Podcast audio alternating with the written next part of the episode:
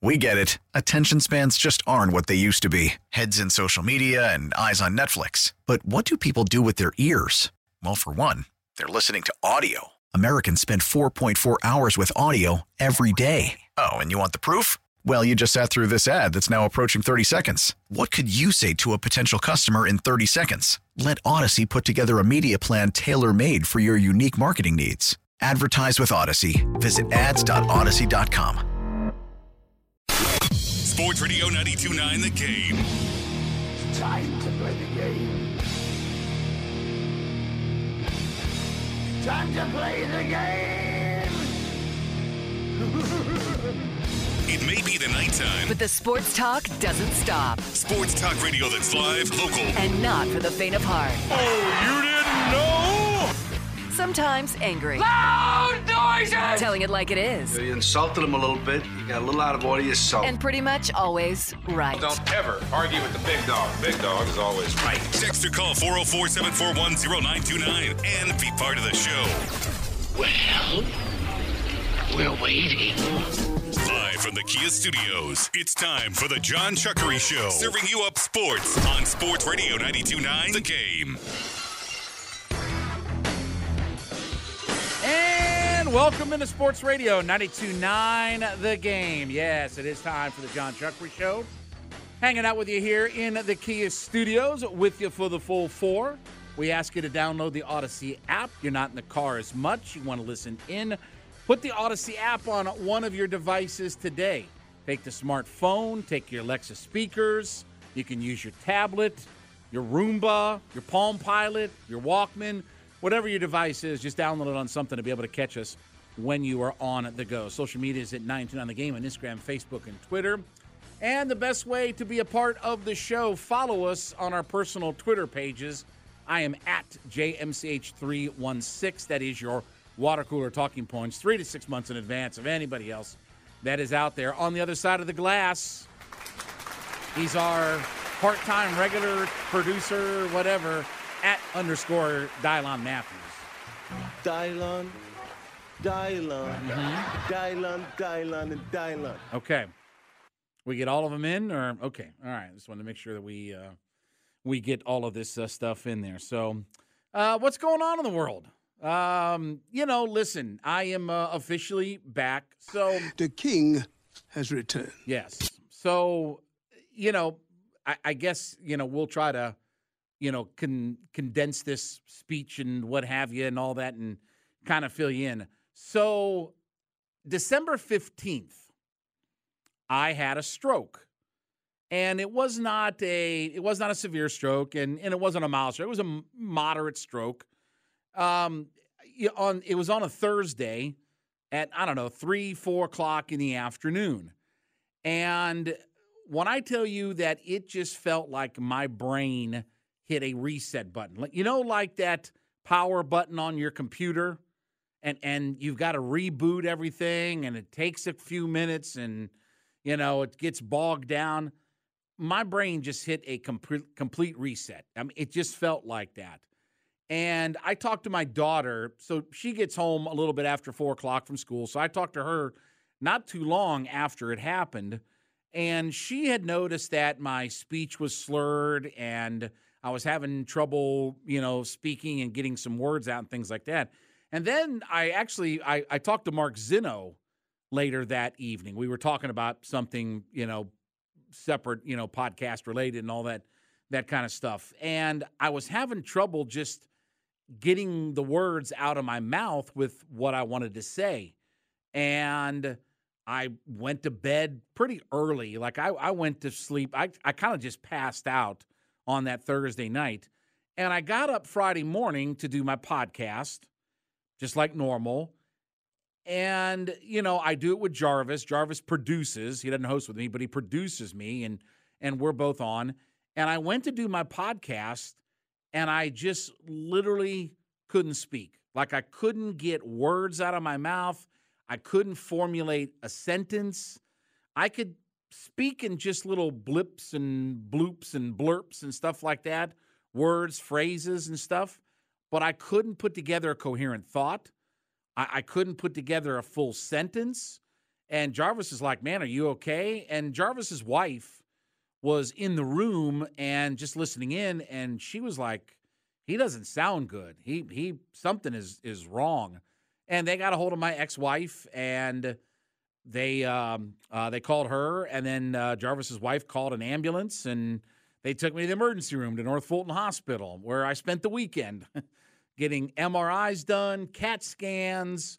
Uh, they did ultrasound. I mean, they did everything because you know I had the heart attack for a little over four years ago, so you know it was a situation where it is kind of all related in in some form or fashion, but um, but the the part of my the part of my brain that was affected was my speech. You know, language and speech, that part of the brain. Wasn't motor skills, you know, wasn't anything vision. I didn't have any droopiness. I, I was able to, to chew, to swallow. I didn't have any like facial paralysis. I, I didn't I didn't have any physical things that sometimes you associate with a stroke. You know, like and I've got the magnet on my refrigerator now. You know, it's it's got the checklist of things if you know, hey, look and see if you're having a stroke or whatever like that. It's there's some kind of acronym for it all, but you know, it's fast. We we actually have a PSA for it here on the radio station. Okay, well, yeah, but, fast. I but, think, but I no, isn't it? But it's it's got like be fast or something like that. Like they might have added to it since yeah, then. That's an old PSA. Yeah, I mean it's you know it's it's like the breathe easies. But anyway, um, so, you know, I spent uh, the weekend before Christmas uh, in the hospital. Was there Friday, Saturday, Sunday, and uh, um, you know, it's you know, it's been an adventure. Um, I certainly, you know, have gotten better each and every day. Um, so, look, here's the thing, you know, I, and I I did a I did a session last week with a, a speech therapist. I'm doing one tomorrow. So, listen, I, I promise you, like I I forget things and and uh, you know, again, I'm I'm probably no more or no less brain dead than I was before. You know, I you know, as far as remembering things or this, that, and the other. You know, but like for instance, I'll I'll ask Dylan to film now. I say that though, like anybody born before the year 2000, you know, I might not be able to get the you know a straight answer out of them or or the right answer out of them. So um, it might be kind of leery so, you know, my my frame of reference might be about the same as his right now, but anyway, um, but no, I you know, I'm I'm getting better every day. Uh, we did a show Friday night after the Hawks game and I thought I sounded pretty good. Uh, I've been doing my podcast regularly for the last couple of weeks and been doing full episodes and you know, I'm I'm getting better all the time, you know. So, um, we're going through some speech therapy and we'll see how all this goes. This will be my first foray into a four hour show. So, you know, I'll probably forget, you know, 14 different things that, that are going on with uh, all of it. But, and again, I said this with Mike and Carl. Um, you know, I've got the best coworkers. Like everybody reached out to me. Uh, Randy was so Randy's so funny. You know, Randy, when I had my heart attack, Randy was calling the, the hospital and, and everything, trying to track me down. Randy was calling the hospital uh, when I had my stroke and everything and he was tracking me down. But everybody has been just the best. I mean, you know, Mike and Carl, Andy and Randy, John and Hugh. I mean, everybody has reached out. All the, you know, Conti and everybody else. You know, here at the office, Rick Caffey. Everybody has been just, you know, just the best. I mean, I've got the best coworkers, and I thank each and every one of them for their support. Man, I mean, you know, Conti and Rick Caffey. You know, they've been nothing but supportive uh, of my efforts and you know, it's been since, you know, what? Uh, if it happened on the 15th, like Tuesday the 13th, since I, you know, since the last time I was on, you know, and obviously we did a, a show after Hawks like a couple of hours, but this is my first full show until like, you know, since uh, December like 13th.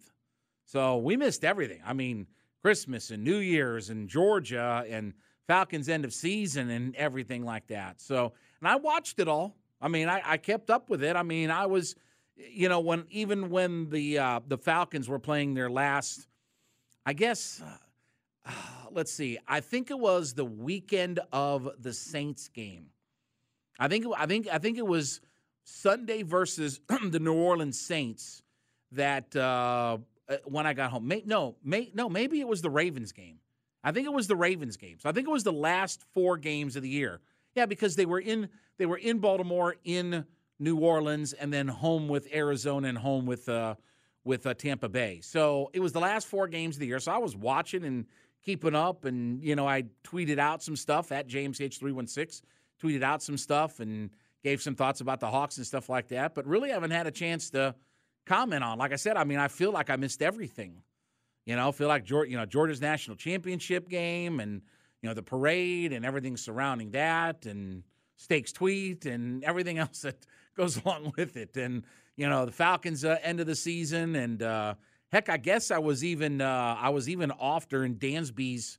I think I was off during Dan when Dansby signed with the Cubs, right? I mean, so so it feels like I've missed a whole bunch of stuff uh, out there, but we're back. Uh, I'm not saying we're better than ever, and you know I'll, there'll certainly be some moments where I'll just kind of lose my train of thought and you know get kind of mixed up with my words and things like that. That's going to happen over four hours. Heck, that was going to happen before my stroke. You know, in all honesty, I mean, it was it was going to happen before all of this, but um, certainly getting better every single day and uh, feeling better. And you know, physically, I didn't have any real, I didn't have any real issues or anything like that. It was all just speech and language, and you know, every day has gotten better for all of it. So uh, I thank you for all of your well wishes uh, out there. So uh, a couple of quick things to get into here. Uh, Hawks lose again to the Bulls. Too many turnovers, man. I mean, this is back-to-back games. They, you know, they average about 13 turnovers a game, and they've had 34 in their last couple of games. Uh, too many turnovers, too many points off turnovers, and it's always something with the Hawks. Now we'll talk to Brad Rowland coming up here at 7:40. He's uh, from Locked On Hawks, and uh, we'll get his thoughts about this team because it's maddening. You know, I'll talk about this more a little bit uh, later on. It's maddening to watch the Hawks, and and I just I can't, you know, even as brain dead as I am, I can't put my finger on what exactly the Hawks' problem is. You know, turnovers. You know, obviously, you know all the drama. You know, uh, behind the scenes and Schlenk and all that kind of stuff, and Trey and Nate and all that. But then it's also been health and okay, five game winning streak we were on after the Knicks game. Okay, they were they had a five game winning streak, and you felt like okay, there's there's a lot of good stuff going on here. They're healthy now. They're getting back on track, and then you lose to the Hornets. Okay, maybe I chalk that up to back to back nights. Right, you played Friday, you played Saturday. Okay, they haven't been very good in back to back. Charlotte beat Atlanta earlier in the year. Okay, and then you know the Bulls game last night, and you know the Hawks will look to get back on track. I mean, they're at Oklahoma City against another dreadful team, you know, and they got to get a win. I mean, you know, at at this point, everything feels like a playoff game, right?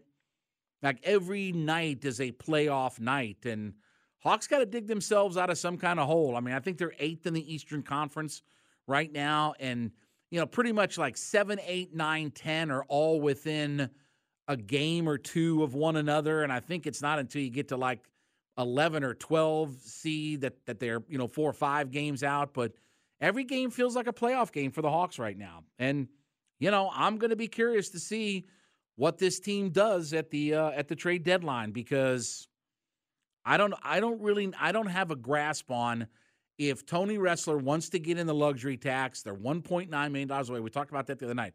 $1.9 million away from the luxury tax. Do the Hawks add players? Do they add pieces?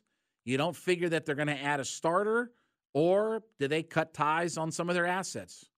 Bogey would be a very likely trade partner. You know, he'd, he'd be somebody who, you know, because of his team option next year at 18 million, I think, or something like that, that's not a, a really attractive deal to add $18 million on for Bogey. And, you know, he's going to play 50 games next year.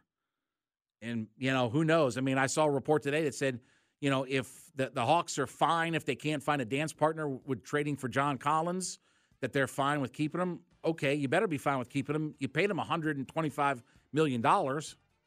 I mean, what'd you sign him for if you weren't, you know, happy enough to keep him? So, anyway, we'll talk to Brad Rowland coming up here at the 740. Uh, Final Four in the NFL is set. Chip Caray, by the way, is off to St. Louis. He's going to uh, be the uh, Cardinals uh, broadcaster. So we're uh, we're losing Chip Caray here locally. So we'll see who uh, who gets that gig. Maybe Ben Ingram or somebody like that. But um, certainly, you know, this this is a very attractive job to be in with the Atlanta Braves and the, all the success that they've had here of late. All right, when we get back, what can the Falcons learn from the 49ers? I'll explain it next. Chuck Reed in the Kia Studios, Sports Radio 929 The Game and the Audacy.com app. Baseball is back, and so is MLB.tv. Watch every out of market regular season game on your favorite streaming devices, anywhere, anytime, all season long. Follow the action live or on demand. Track four games at once with multi view mode and catch up with in game highlights. Plus, original programs, minor league broadcasts, and local pre and post game shows. Go to MLB.tv to start your free trial today.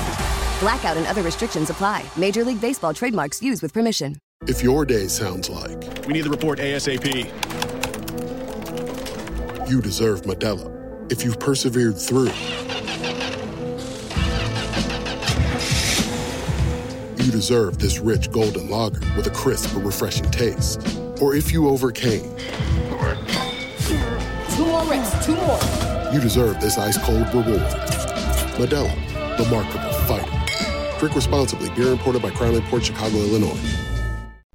Back to more John Chuckery. No, no, no, I'm having a good time. Having a good time. Sports Radio 929, The Game.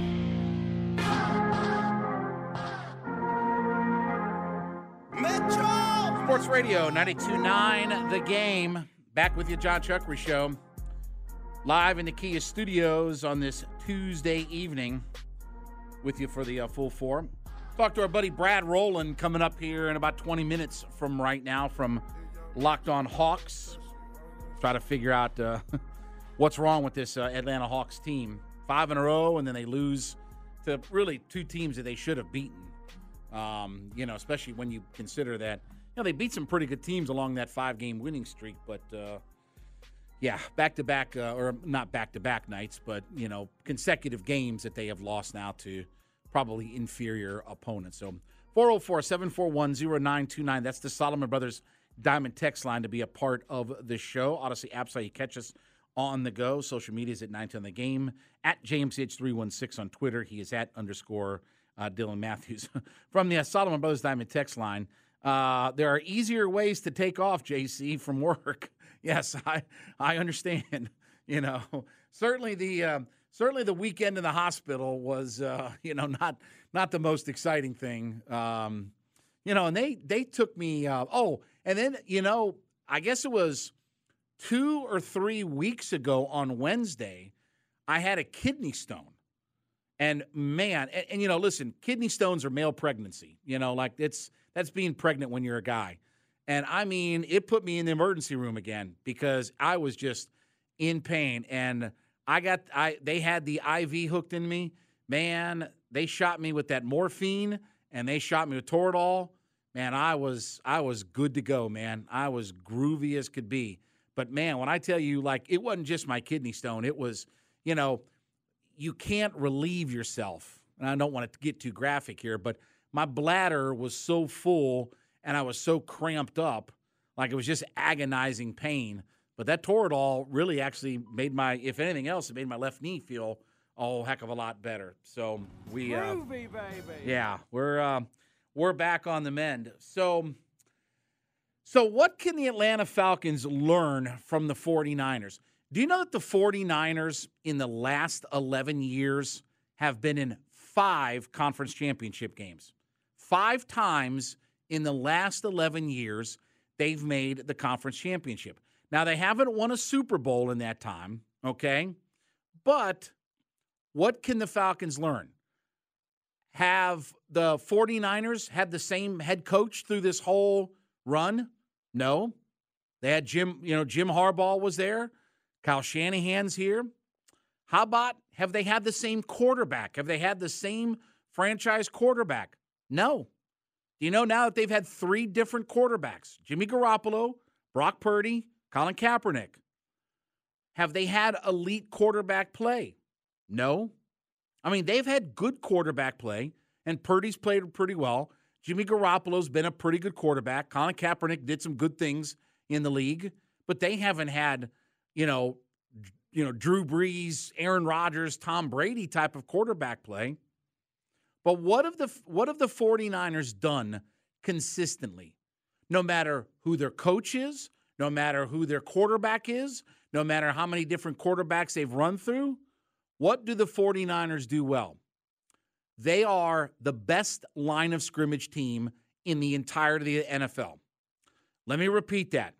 They are the best line of scrimmage team in the entirety of the NFL. Right now, you look, offensive line. I don't know that there's a better offensive lineman in the entirety of the NFL, regardless of position, than Trent Williams. He's a first team All NFL player. He's arguably the best left tackle, and he might be the best overall offensive lineman in the entire of the NFL. And McGlinchey and those guys, they're always really good, and they've been good for this whole run. Defensively, whether it's Aldon Smith, Bosa, Arik Armstead, no matter who it is, what, what, what was the kid's name? Justin Smith, right? No matter what they've had, they've always had elite defensive line play. When they played the Falcons in the playoffs several years ago, whether it's right now, they are on the offensive and defensive sides of the football the best line of scrimmage team.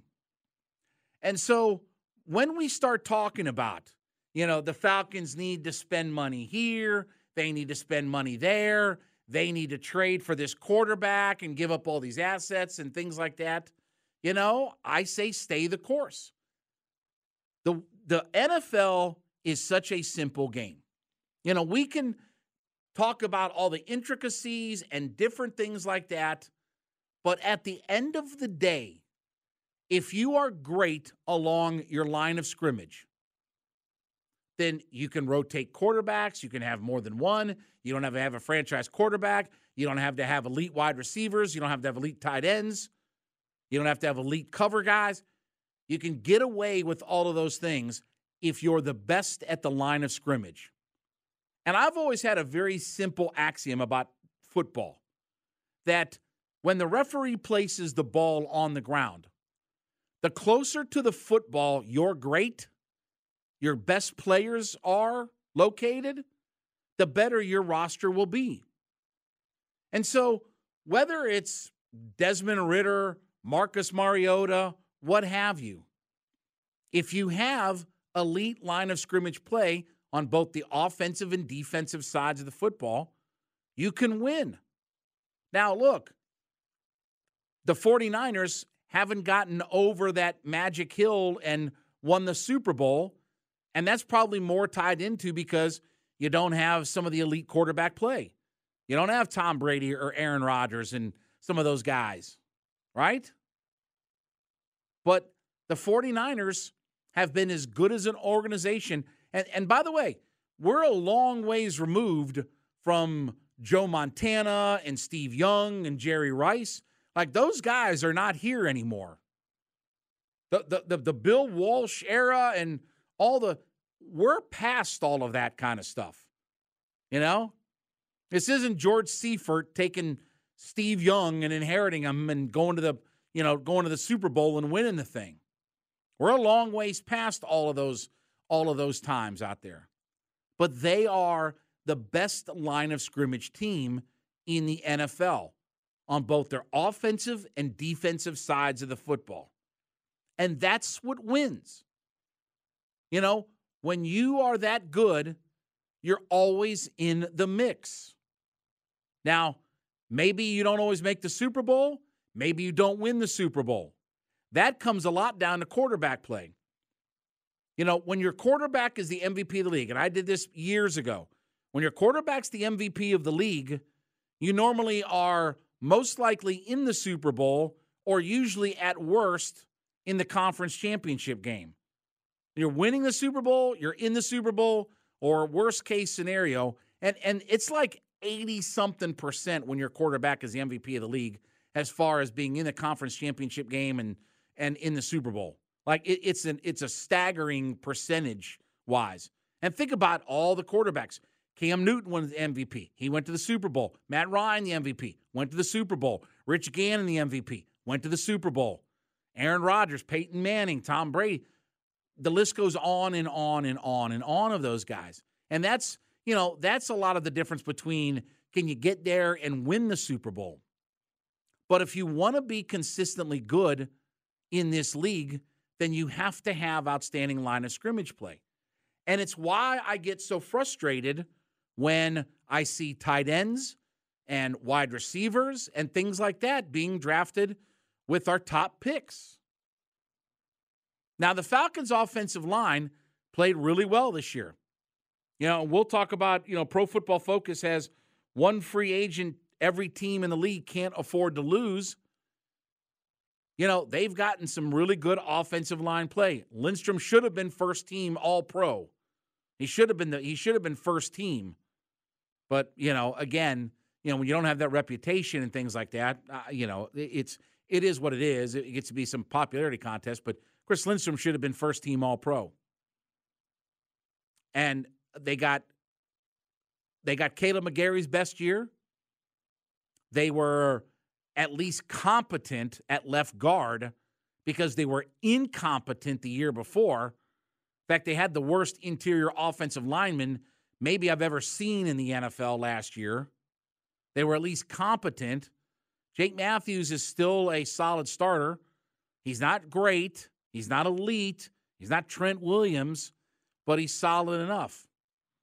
But that defensive line, and and look, they have done some good things. I think Ta'Quon Graham was playing better, and and he certainly, you know, he did the step forward from year one to year two. Grady had a really good year. Ebiketie did some nice things, but we don't sack the quarterback enough. Bottom line, you know, if you can't sack the quarterback in this league, or, you know, if you're not a 40 sack team, your chances of going really far, either to the playoffs, in the playoffs, or through the playoffs, isn't very high. It's not coincidence that the Eagles and the Chiefs also are 1 2 in the league in sacks. And we've talked about that 40 sack number before. But you have to have outstanding line of scrimmage play. And it, it hasn't mattered to the 49ers, whatever quarterback. Listen, what was what was Colin Kaepernick drafted? Was he a third round pick? He was out of Nevada. Uh, I think it was a third round pick. We know Brock Purdy was Mr. Irrelevant. He was the last pick of the draft. And I think Garoppolo was a second round pick that obviously the, the 49ers traded for him. Was he was he a third round pick? He was actually the 36th overall pick, so he's second round. Okay, so he was second round pick. Yes. So whether you pick high, pick in the middle, pick at the bottom, wherever you pick, if you have great line of scrimmage play, you can win and win consistently in this league. If you defensively, if you can't do anything else defensively, if you don't have great personnel or things like that. Just as a heads up, Jimmy G was the 62nd overall pick. So that's third okay, round, right? So he was third second? round. Yeah, second, right. third round. Yeah. So so if he was 66, so um, barring any, you know, compensatory picks or anything like that, but those are normally fourth round picks. So so Second round, third round, Mr. Irrelevant.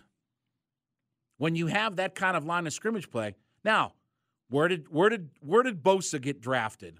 Oh, I don't know. He was what, third in the what was he the third overall pick or second overall pick? Second or third overall pick. You know, when you can change the dynamic on that side of the football, yeah, second overall pick, right? Arik Armstead was a first round pick. I think I think Aldon Smith back in the day, I think he was a first round pick. When you have those kinds of game changers on your line of scrimmage, Trent Williams, Bosa, Armstead, when you have those kinds of guys, you know, even the Arden Keys and guys like that, when you're that good along your offensive and defensive lines, you'll be in every game. You'll win a lot more of those games than you'll lose. And it's the way to advance in the playoffs. So if there's a lesson that the Falcons can learn You know, when they're talking about trading all this capital for quarterbacks, spending all this money, you know, drafting wide receivers and pass catchers and things like that. Be great on your offensive and defensive lines of scrimmage. Line of scrimmage play, line of scrimmage play, line of scrimmage play. It's tried and true for what wins in the NFL. All right, when we get back, we're going to talk to our buddy Brad Rowland from uh, Peachtree Hoops, Locked on Hawks. We'll get his thoughts about uh, where we're at with this Atlanta Hawks team. Uh, a lot of frustration, and uh, it's just maddening. I mean, that's the only word I can describe it as is is maddening to watch the Atlanta Hawks right now. So we'll talk to Brad coming up here in just a few minutes. Chuck in the Kia Studios, Sports Radio 99 The Game, the Audacy.com app.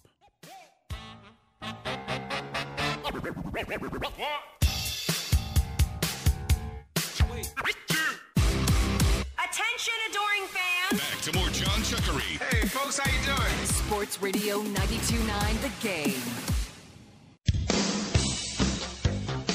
Sports Radio 92.9 The Game. Back with the Kia Studios. Chuckery Show. Hanging out with you on this Tuesday night, taking you to 11 o'clock. 404-741-0929. That is our Solomon Brothers Diamond text line to be a part of the show. Audacy app site, catch us on the go. Social media at 929 The Game on Instagram, Facebook, and Twitter. I'm at JMCH316. He is at underscore Dylan Matthews. Get to a Falcons fly over here coming up at the top of the hour. Right now, though, we head out to the WadeFord.com hotline. Host of Locked On Hawks, part of the Locked On Sports uh, Podcast Network. Brad Rowland joins us here. He's on Twitter at BT Rowland to talk some Atlanta Hawks. And Brad, as uh, always, man, uh, glad to have you on board uh, with us. Certainly a frustrating last couple of you know few nights here with back to back losses and you know turnovers have really done this team in the last two games. Yeah, it's kind of weird because usually that's a huge strength of the Hawks. They've been in the top two or three of the league the last two seasons, basically, in avoiding turnovers, and suddenly uh, over about a 48 hour period. They just could not take care of the basketball, and it was really the biggest reason why they lost both games. You know, it just feels like this team in in some ways is so dysfunctional. You know, because you know to your point, they only average about 13 turnovers a game, and it's really cost them the last couple of nights. And then they come off of a five game winning streak where they beat some good teams. Uh, I think they had won five in a row on the road. It, it just, you know, I, don't know what it is, Brad. Whether it's you know just health, back back uh, you know uh, backstage drama. I, you know, I can't quite put my finger on you know the biggest thing that is holding this team back this year.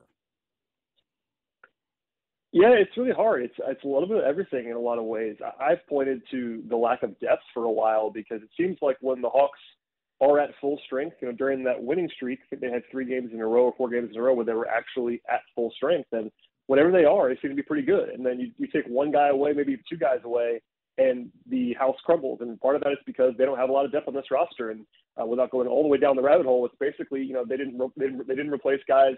They don't have uh, at least they, they're not willing to go over the luxury tax line. All, all kinds of things, but it's a very thin roster in a certain in a couple of uh, different places, and uh, that kind of takes away your margin for error. And the other thing is this team offensively this year has not been what it's been the last couple of years, and with a, a team built around Trae and this high-powered offense that's kind of built this I don't know this this formula that was at least kind of effective the last couple of years the biggest part of that was having an elite offense. This year, the Hawks are like an average or below average offense, and it's really hard for them to win games at a high, high level when they can't score at a high level because you know you saw in that winning streak they were scoring at the elite at the elite level again, and then as soon as they stop scoring at that level, they're back to being a 500 team.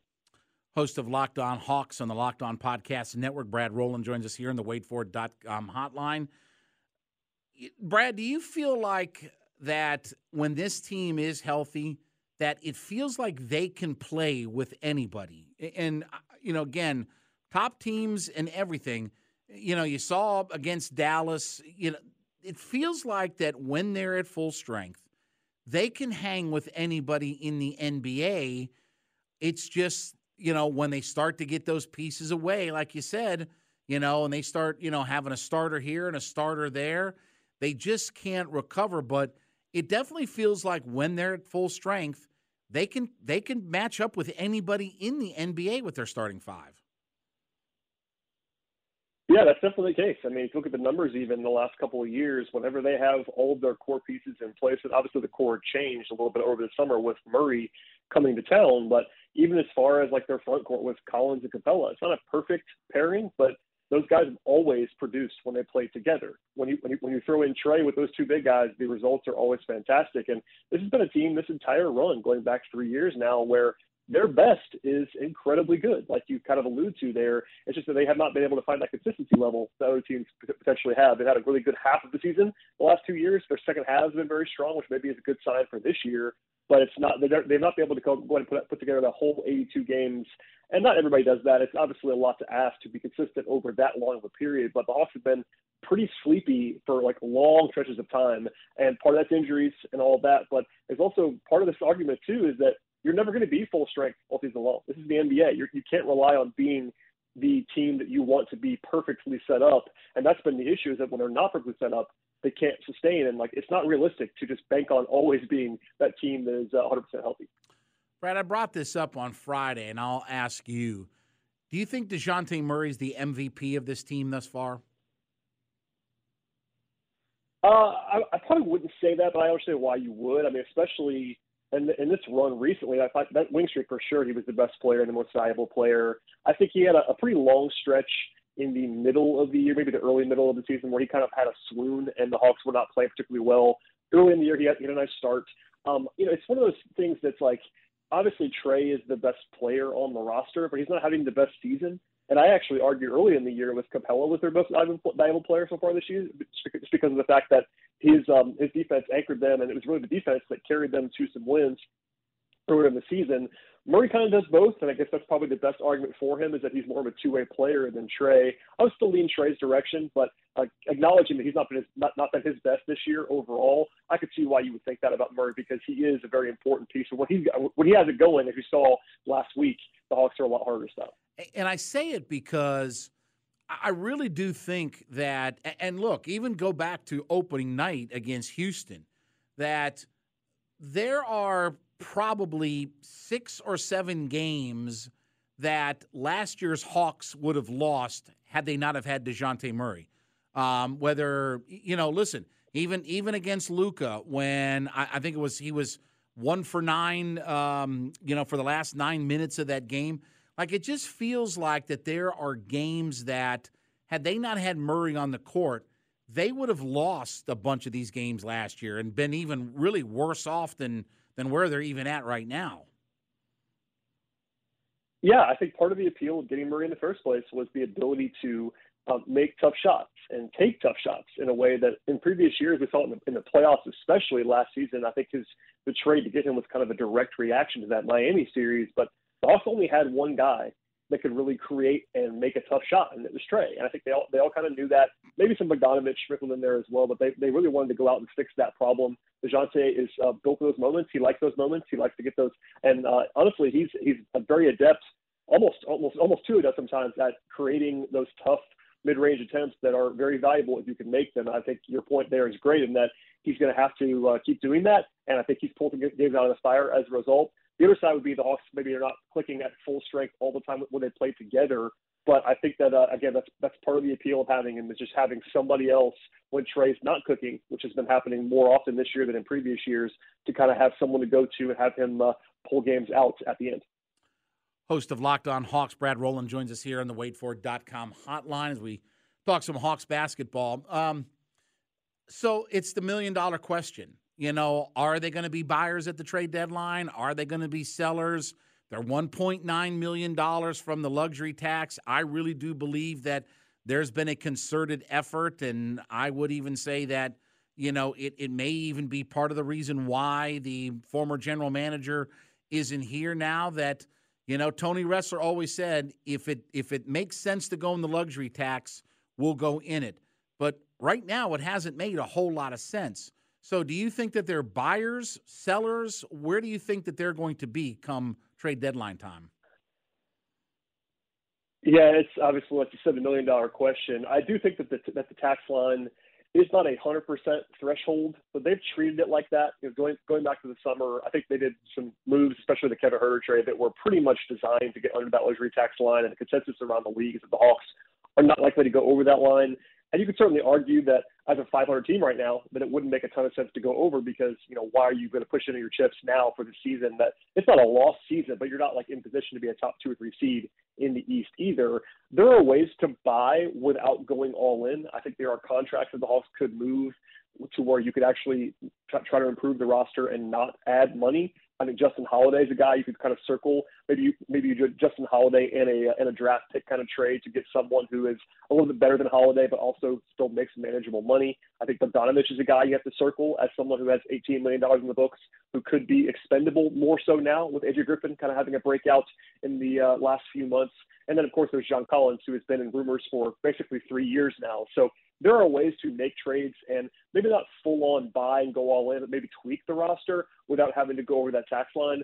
I think what this recent winning streak did probably though is take away like the full on sell option. I was asked a couple times a couple weeks ago, like could the Hawks sell at the deadline? I think that probably won't happen now because of the winning streak that they've had. They're sort of stabilized at least to be in the playoff mix. And I think as long as that's the case, they're not going to sell. But there are ways to kind of buy on the margins, if that makes sense. So, you know, during the five game winning streak, you know, it's kumbaya and things were going well and, and all that good kind of stuff. And then, you know, as soon as they, you know, lose to Charlotte, it's right back to we've got drama with Trae Young and Nate McMillan and their dust up or whatever, the kerfuffle uh, that, that, you know, happened uh, on the sidelines the other night. I believe that Nate will not be here next year do you think that they because something's got to shake up with this team. Do you think the coach is in play? Do you think that he will you know coach out the season? I mean where do we stand with nate mcmillan? Yeah i, I think that it's likely um, at this point from what i've heard and what i understand that he will not be back next season um, as far as in season is concerned, I think there's been even reporting out there that the Hawks almost want him to stay. Um, there was obviously the report out there that Nate wanted to at least consider resigning. And I think part of the reason why the Hawks would like him to stay around for now is because his bench is not full of like proven candidates. You know, when they fired Lloyd Pierce, they had a very natural successor to go to in Nate McMillan, who has a, who had a proven track record, and it obviously worked out very, very well for them. This time around, they have some veteran assistant coaches. Joe Prunty's been around for a long time, but he's not Nate McMillan. He, he doesn't have that command to where if you fire Nate, you don't really have a backup plan in the middle of the season. And I know people are kind of uh, maybe fall in love with uh, external candidates, but no no top flight candidate's going to come in in the middle of the season from outside the organization. So I think they're kind of just holding the water for right now. Could that change? Could they have a miraculous run like like like, like what happened two years ago? For Nate to get reinvigorated and stick around and have uh, this thing come together? Sure, they could. But I think from what I understand now, I would certainly be at least mildly surprised if he was back next year and maybe we'll see sort of that full cleaning of the house on the staff and maybe get a, a full overhaul because it's a lot of Nate, a lot of Nate's guys that are in there now. So maybe that'll change things. Uh, I'm sure the roster will change in some form too. They have some free agents. They have some ways to tweak the roster, but I certainly am uh, not not flat out assuming. I'm not saying it's I'm not saying it's done, but I think that Nate's not going to be back if I had to guess. Brad, last question for you. How much has the behind the scenes drama within the organization, how much has that had an effect, do you think, on the actual basketball court? I mean, you know, we've heard terms like dysfunctional and, uh, you know, like we've not heard glowing things, you know, in the Sam Amick uh, article, you know, that came out a couple of weeks ago, did not paint a pretty picture. But how much do you think is really affected – what's gone within just between the lines on the actual court itself. I, I don't really believe it's been kind of a, a, real effect on there. I think that there's just a lot of other things within the parameters of the team. But how much do you think that the backstage drama, if you will, has had an effect on the court product? I'm more on your side of this. I, I think that yeah, it's not great to have a behind the scenes environment that's not going perfectly. Um, but I, I tend to think that as far as on the court, it could be overstated how much impact there is between you know infighting in the front office in particular. They're they're just not with the team all that much. It's not that it's not really the same environment. You know, locker room stuff can have a little bit more of an impact. You know, coach player stuff can be a little bit more directly impactful. But as far as the front office and the organizational dysfunction, I tend to be on your side. It's not going to be as big of a deal. But I will say, you know, the biggest thing in an organization is when you come into the season and you've already kind of not gone all in, but certainly pushed some chips in to get DeJounte Murray, and there's a mandate from the top down to win games, and everyone feels pressure, and then you don't win, that can kind of breed the negativity and the frustration that kind of lead to some ugly results. So it's all part of the recipe. But I think for me, the biggest thing with any NBA team is if you have expectations to win and you're not winning, no one's going to be very happy. It's not going to be, it's not, it's not a fun place to be all the time when you're not, when you're not performing well.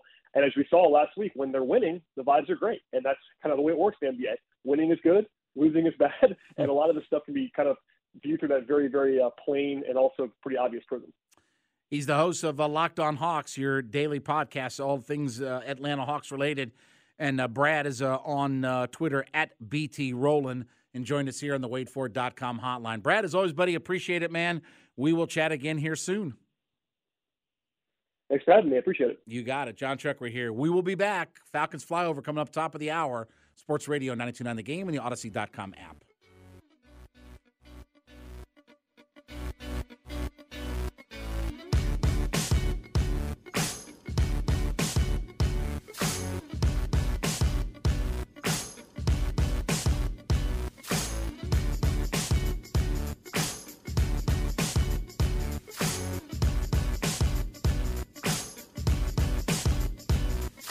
We get it. Attention spans just aren't what they used to be heads in social media and eyes on Netflix. But what do people do with their ears? Well, for one, they're listening to audio. Americans spend 4.4 hours with audio every day. Oh, and you want the proof? Well, you just sat through this ad that's now approaching 30 seconds. What could you say to a potential customer in 30 seconds? Let Audacy put together a media plan tailor made for your unique marketing needs. Advertise with Audacy. Visit ads.audacy.com.